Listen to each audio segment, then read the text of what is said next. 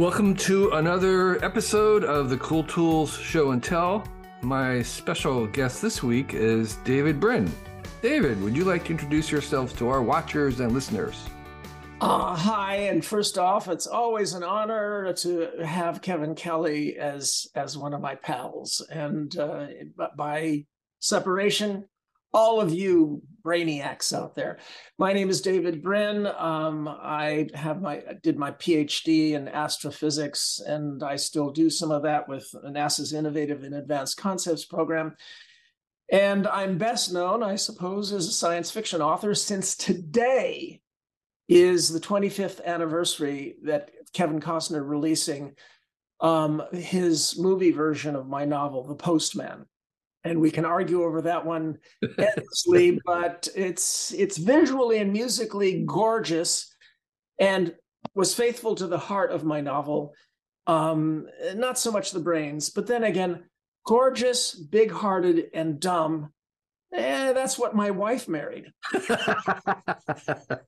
so, in any event, uh, yeah, but I, we're today we're going to talk about one of my loves, which is what I did my master's uh, in, uh, and my work at Hughes Hughes Aircraft or Huge Air Crash, and that is um, optics. So my uh, cool tool tools um, are uh, about how to see better. As you can see, it bugs me because I've always had perfect vision until a decade ago, and um, so it bugs me when I have to be reliant on these glasses things.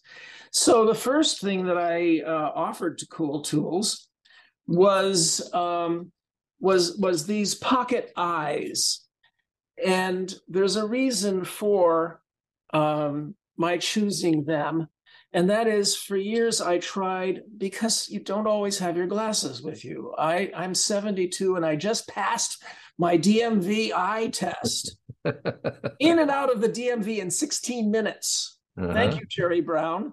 And by tutelage, thank you, Stewart Brand, for teaching yes. Jerry Brown how to be a techno liberal.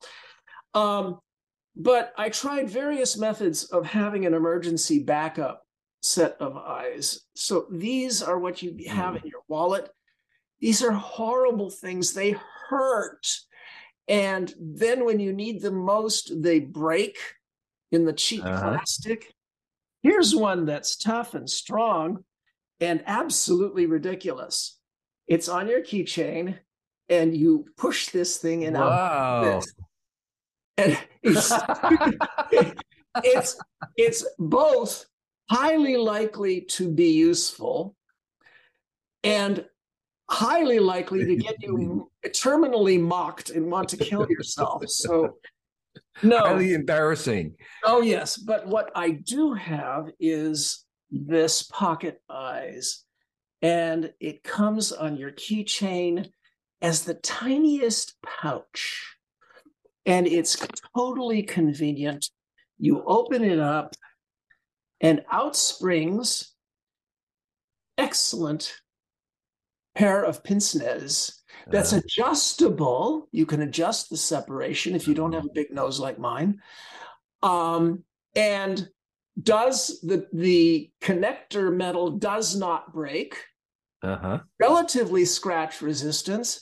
I do recommend taking them off when you go to the men's room. because there are a number of ways in which this can go very wrong.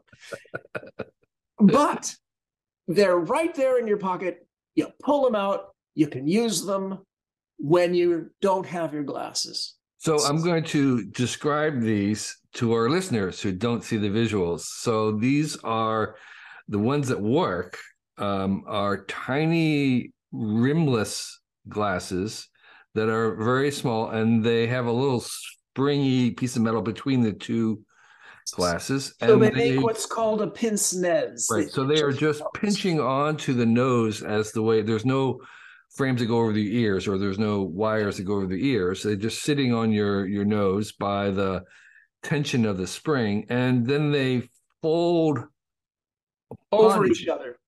The, the, two lenses fold over each other to fit into a tiny pouch that goes right on your keychain. Right. And mind you, not everybody has a schnoz like I have. So um, there are, you know, people of various genders and ethnicities who might find this less of a convenient um, add-on to the face. Right. Uh, and that's that's you know the, there there are inventions for them as well. We're moving ahead. Um, yeah. So in any event, what one of the things I showed earlier was uh, one of these pocket pouches. Now, uh, pouches that goes into your wallet, so it's the size of a credit card. And these are hor- those were among the horrible things that I described. And the other one that we laughed at was uh, one where the glasses pop out of a fob, and but in order to use it, you have to hold the fob up against your forehead, and that's the yeah, embarrassing it's, part. It's it's it's like a certain kind of poker. Okay, so a second optically oriented thing, and again, I don't know that these this has not been already done on cool, to, yeah. cool tools because you know I don't watch all of them. I don't tune into all of them. But what I'm holding on is a little gauntlet with two finger holes and a button on the back of the hand where it contains batteries. And as I turn it on, the you hold uh, it up so we can see it. Uh, just a second. Okay. I'm holding it up, and what you have is a uh, a device. Oh, shoot. This should go over the thumb.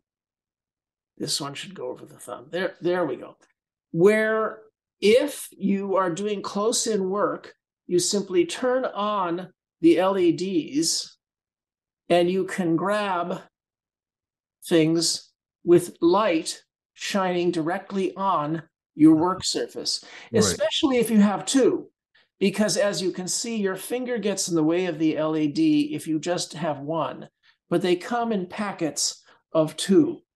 And, and that, so, so for the listeners, it's basically it's like a glove, a, a fingerless glove, and the LED lights are mounted on your fingers instead of say on your forehead, which is what most people would be wearing, like a um, Petzl, a little kind of um, camping light, which you wear in your head. Here, you actually have the lights right on your fingers. That's right. And if you take, if you have the second one in place, and these are rechargeable, by the way, if you have the second one in place, because you're usually using both hands, then what you have is any shadow caused by your fingertip yeah. is compensated by the other one on your other hand. Right. So uh, let me hold up the box. That's, uh-huh. That's an this. ingenious idea of bringing the light to your hands instead of at your eye. Yeah, and, and and what's more, you know, now now your eye is dark adapted if you happen yeah. to be doing work in the dark. Now yeah. this doesn't take away from your dark adaptation. So there's very little in the way of information in this packet. I ordered it online but I'm holding it up now. It's just LED gloves. LED gloves. Uh, right. This doesn't I mean, even say the name of the company I ordered them from. Huh. There's no website. There's nothing inside, but you'll find them online. LED um, gloves. And, it's an ingenious idea of. Uh, yeah. Uh, it should actually be probably um, fiber optic, a little even thinner, is how I would imagine them if you wanted to. Yes, well, I mean, you could get them from the same source, but it's a, the, the compact battery and it's rechargeable. Right. My third piece of optics is uh, this little guy, and my wife is using it. She's volunteer tutors for uh, poor kids, and uh, she's the science lady uh-huh. for three different uh, such tutoring programs because that's a, the specialty that's really rare uh, is somebody who really knows science. So you're holding up uh, what looks like to me like a microscope. There's it is a, a microscope that feeds directly into an LCD screen that is not your cell phone. Excuse me, I'm a little bit of a grouch about this. Use your cell phone for everything because uh, it's a fantastic invention that was predicted in Fred Pohl's uh, the age of the pussyfoot back in the mm-hmm. 1950s, the modern cell phone that does everything for you, including um, voice assistant, Siri, and all that. Fred Pohl predicted all of that, and that's fine. That's great. We live in a modern era. But if you can afford it, sometimes specialization works. And this thing is so much fun. It just is absolutely trivial to use. And you just put almost anything underneath it, and it auto focuses on the pistil and the stamen and the little tiny bugs in a mm. flower or the fuzz, the mites on the fuzz mm-hmm. of a honeybee.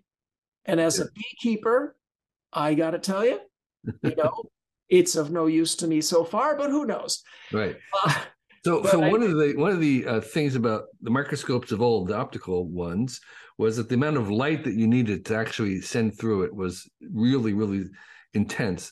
But I would imagine that these new ones with the sensors are probably more photosensitive and probably can operate in lower light and you and it comes equipped with the ability to send light, collimated light straight down mm. that you don't see.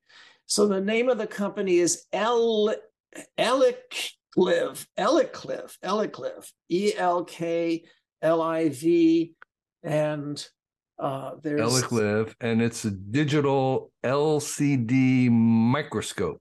Right.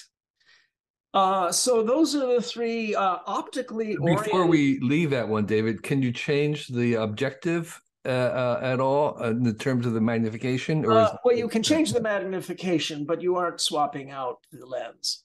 You are not. No, but okay. you can change the magnification. Uh, there are there are it's it's got basically electric zoom, electronic. Okay. But it's fairly inexpensive and very strong. Um, and you can take pictures. So oh, I see. You take pictures to there, and then you how do you take them off via something? Uh, via something.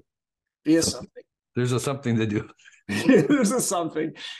um, so in any event, those are the main things, the three that I was going to do. There is one that is uh, not uh, more of a, a craft tool Okay. We have a lot of cutting tools out there. I don't have it here to show you. That's all right. There are wonderful little tiny craft cutting tools that let you cut out stencil uh, almost anything. And um, and uh, I was going to go to that, but you know, I think the I think I'll just be Mr. Optics today.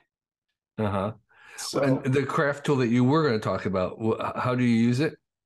Oh, you just yeah, you just put any uh, photograph or any cartoon or anything over the material that you want, um, like sticker material or um, foam or anything, and just cut around the outside of whatever photo or whatever cartoon mm-hmm. or whatever mm-hmm. animal shape you have there. And uh, it will cut through the sticker material or the stencil or anything like that. And it's amazing how often that's useful. Mm-hmm. So, so, is it like a blade? No, it's a little ring. Yeah, it's it's like it's like a Dremel. It's little tiny tiny Dremel. Oh, it spins. Yeah, yeah, yeah. So it goes this, and you're going around this outside. If you can't okay. stand the sound, then you shouldn't. You shouldn't. So it's a little spinning, like a needle. It's just like a, yeah. a very thin needle. Maybe it's like um diamond coated needle or something. Yeah. Well, no, it doesn't have to be diamond coated. It's just you know, it's just Is there got a, little blades on it. Got, got a little needle at the head and all of that. Seeing, um, I'll I'll send you uh-huh. I'll send you a link that you can put in the uh, down in the description box. But you you hand hold the thing and you move it around and it cuts. Just use it like a pencil, as if you're tracing with a pencil around the outside of this uh, thing that you want uh-huh. uh, to cut. Uh, is, is, the thickness of the thing uh, like a pencil, or is it thicker? Or it's a bit thicker. It's a bit bigger thicker. diameter. Yeah, yeah, but it's you can use it like a pen.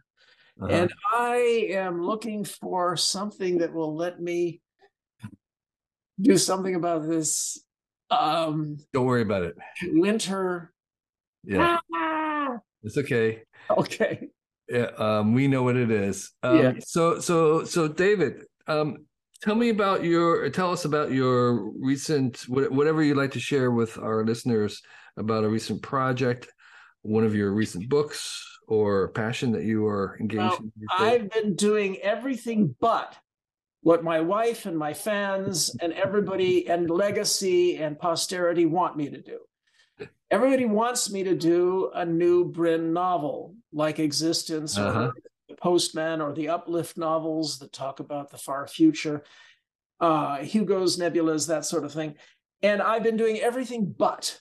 For example, in the for the 2020 election, I uh, wrote polemical judo um, okay. themes for our political light, knife fight, and with a hundred possible political tactics, not one of which was ever used by the Union side in this civil war that uh, phase eight of the civil war that we're currently in. And uh. phase eight, what were the other seven, you mm-hmm. might ask? And that's in that book. Just this last year, we had the best of David Brin, my okay. uh, collection of my short fiction. Uh-huh. Um, nice, big, beautiful. Yeah, look, it looks gorgeous. Sewn bindings, collector's uh-huh. edition, uh, combining oh. the best of my stories. Uh, and rereading them, what was your what was your take on rereading? Because I imagine some of them were quite old. Um, did you um, did you find that your writing had changed over time? Did you find that maybe some of your older ideas were actually better? What what was your impression about having to go back to that material? Oh, you know, mixed feelings. I mean, there are a few skills that I I think are important now, and uh, you can um, put below in the comments my advice to new writers because a fair amount of my time lately has been paying forward to a lot of young writers and the helping them pass bad habits that are much harder for them to overcome now in this modern era because they do most of their workshopping electronically.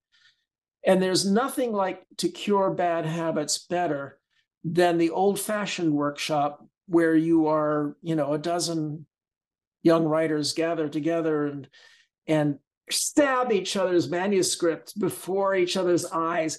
You, if when you're embarrassed in person, you decide you're I'm not going to do that stupid thing anymore. So that's how I uh, learned, and so um, I'm trying to give um, advice and pay it forward.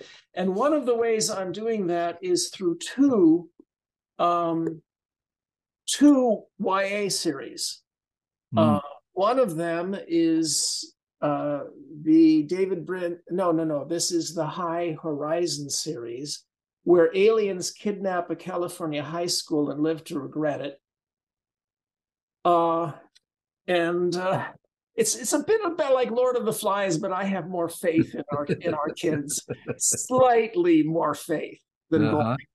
So, so, so this is a YA series that, that it's you... a YA series, and this one I'm not writing, but I am nursing through a lot of young authors, except for, of course, the first couple, which are by great Nebula winners like Nancy mm-hmm. But this one almost explains the art, almost explains itself. It's called David Brin's Out of Time series, and basically the premise is that um, in the future, guess what? it's not a dystopia. It's not another hackneyed, simplistic, real easy to write. It writes itself dystopia because that's what that's why so many people do these is because they basically write themselves. Arrow Girl has to go off and be brave against poison dripping Presidente.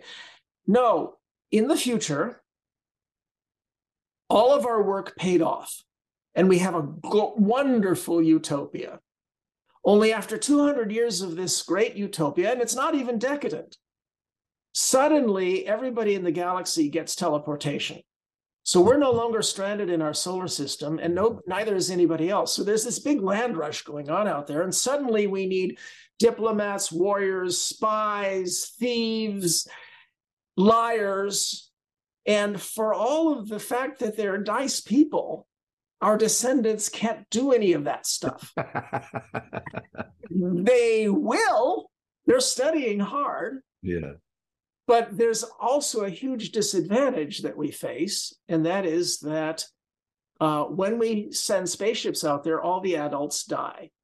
Mm. It turns out only teenagers can teleport to the stars.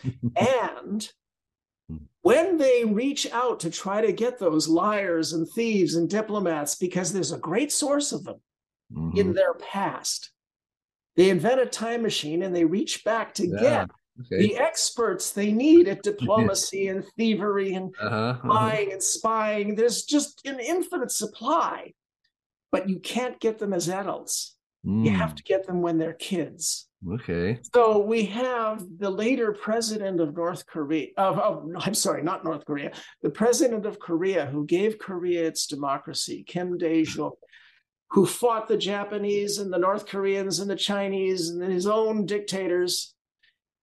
They have to snatch him from a Japanese run classroom in 1930 when he was 14 and bring him into the future where he goes, Who, me?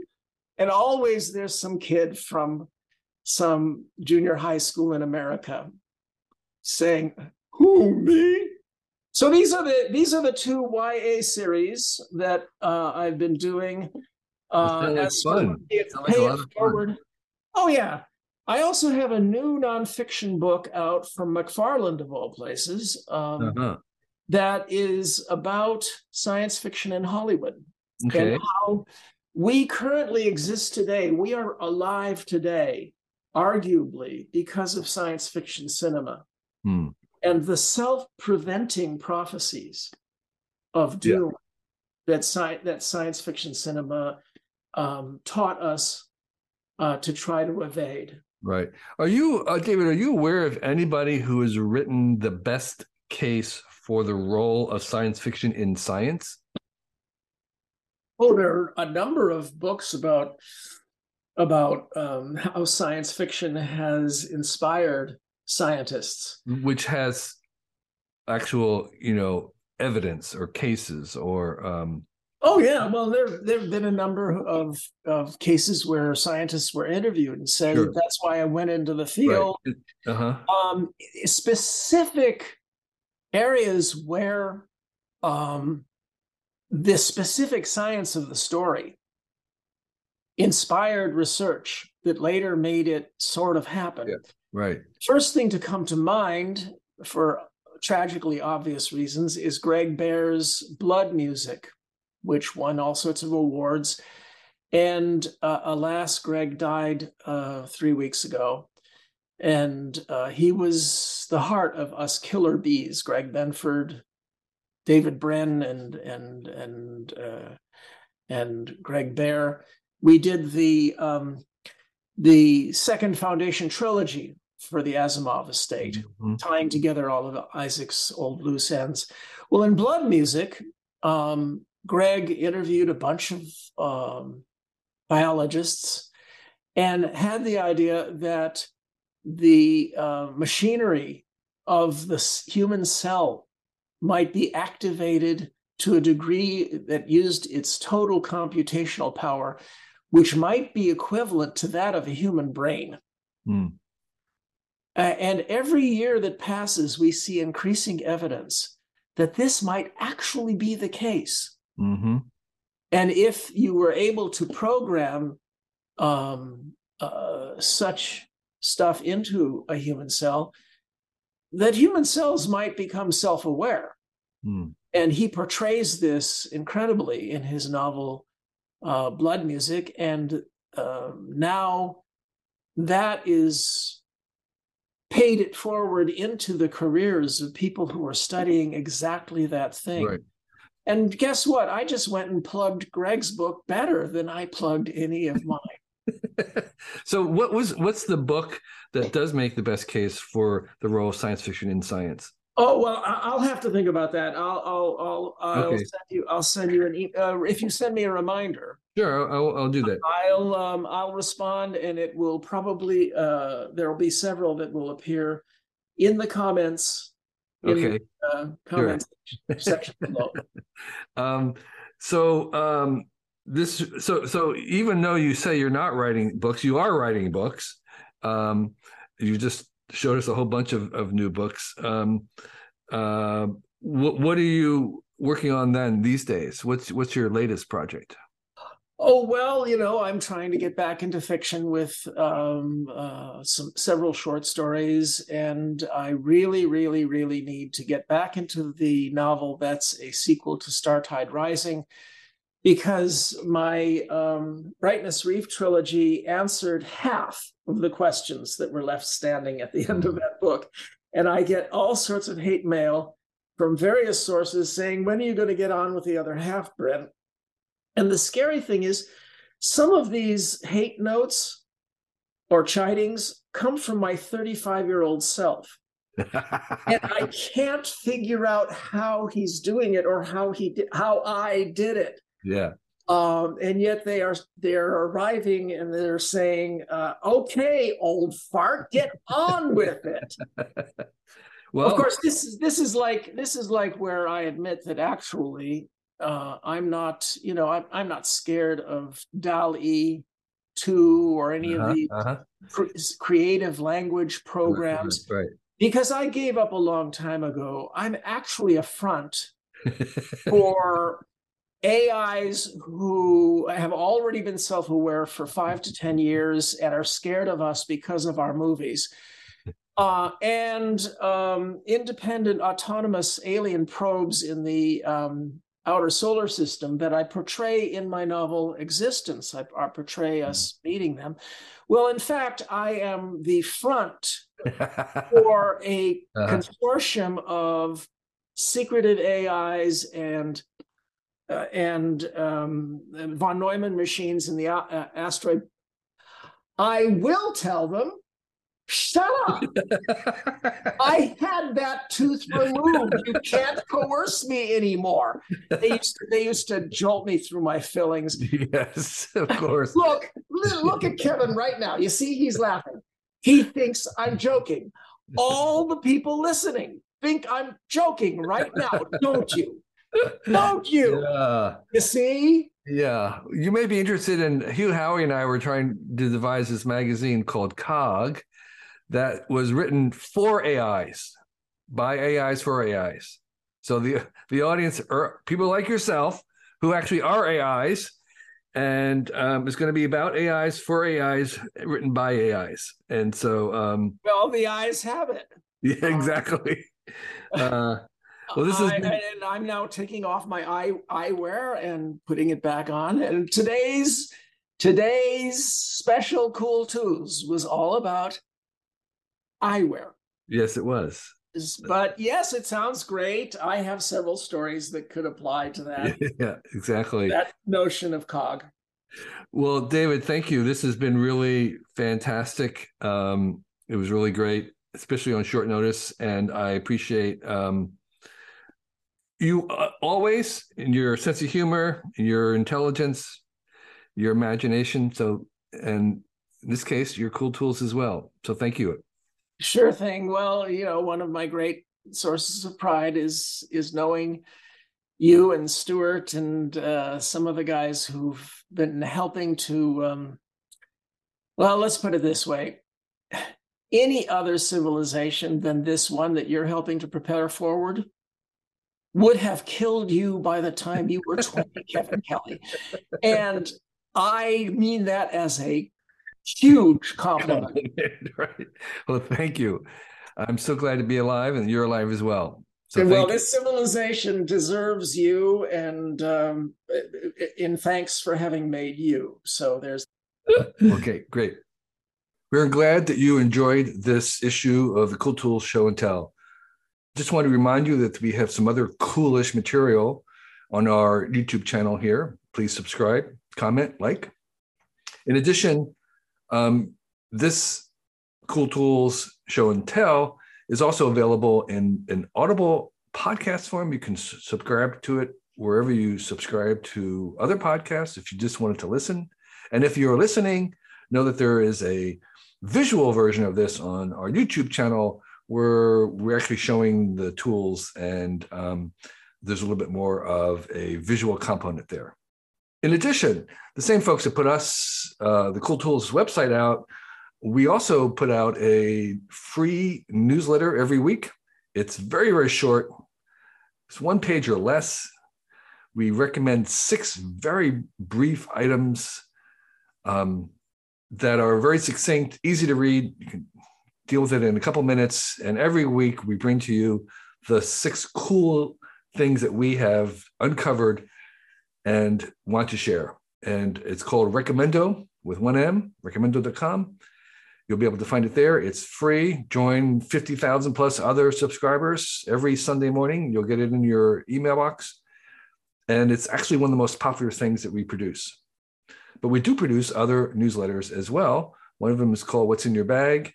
We have one that goes out to um, tools and tips for your workshop. So you can get those at our website, um, and they are also free. And finally, um, I want to mention the fact that um, we do have a Patreon, and um, this uh, podcast and this vidcast are supported by Patreon supporters. The minimum is a dollar a month. And for that, you get um, an email to ask us anything. We will respond and um, answer your question if we're able to. There are other higher levels. You can all see those at our Patreon page. And all those links are below right here. So thank you again for being a fan. And um, we'll keep producing stuff if you enjoy it. Thanks. We are thankful for all our Patreon supporters, and this week's supporters include Dave Rogolich, Mock Nerd, Mark Goebel, Stewart Brand, Paul Hosey, What Bear, Bill Schuler, Tom Markham, Ellen Lee, and Jim Spofford. We're really grateful for your support. Thank you, each one.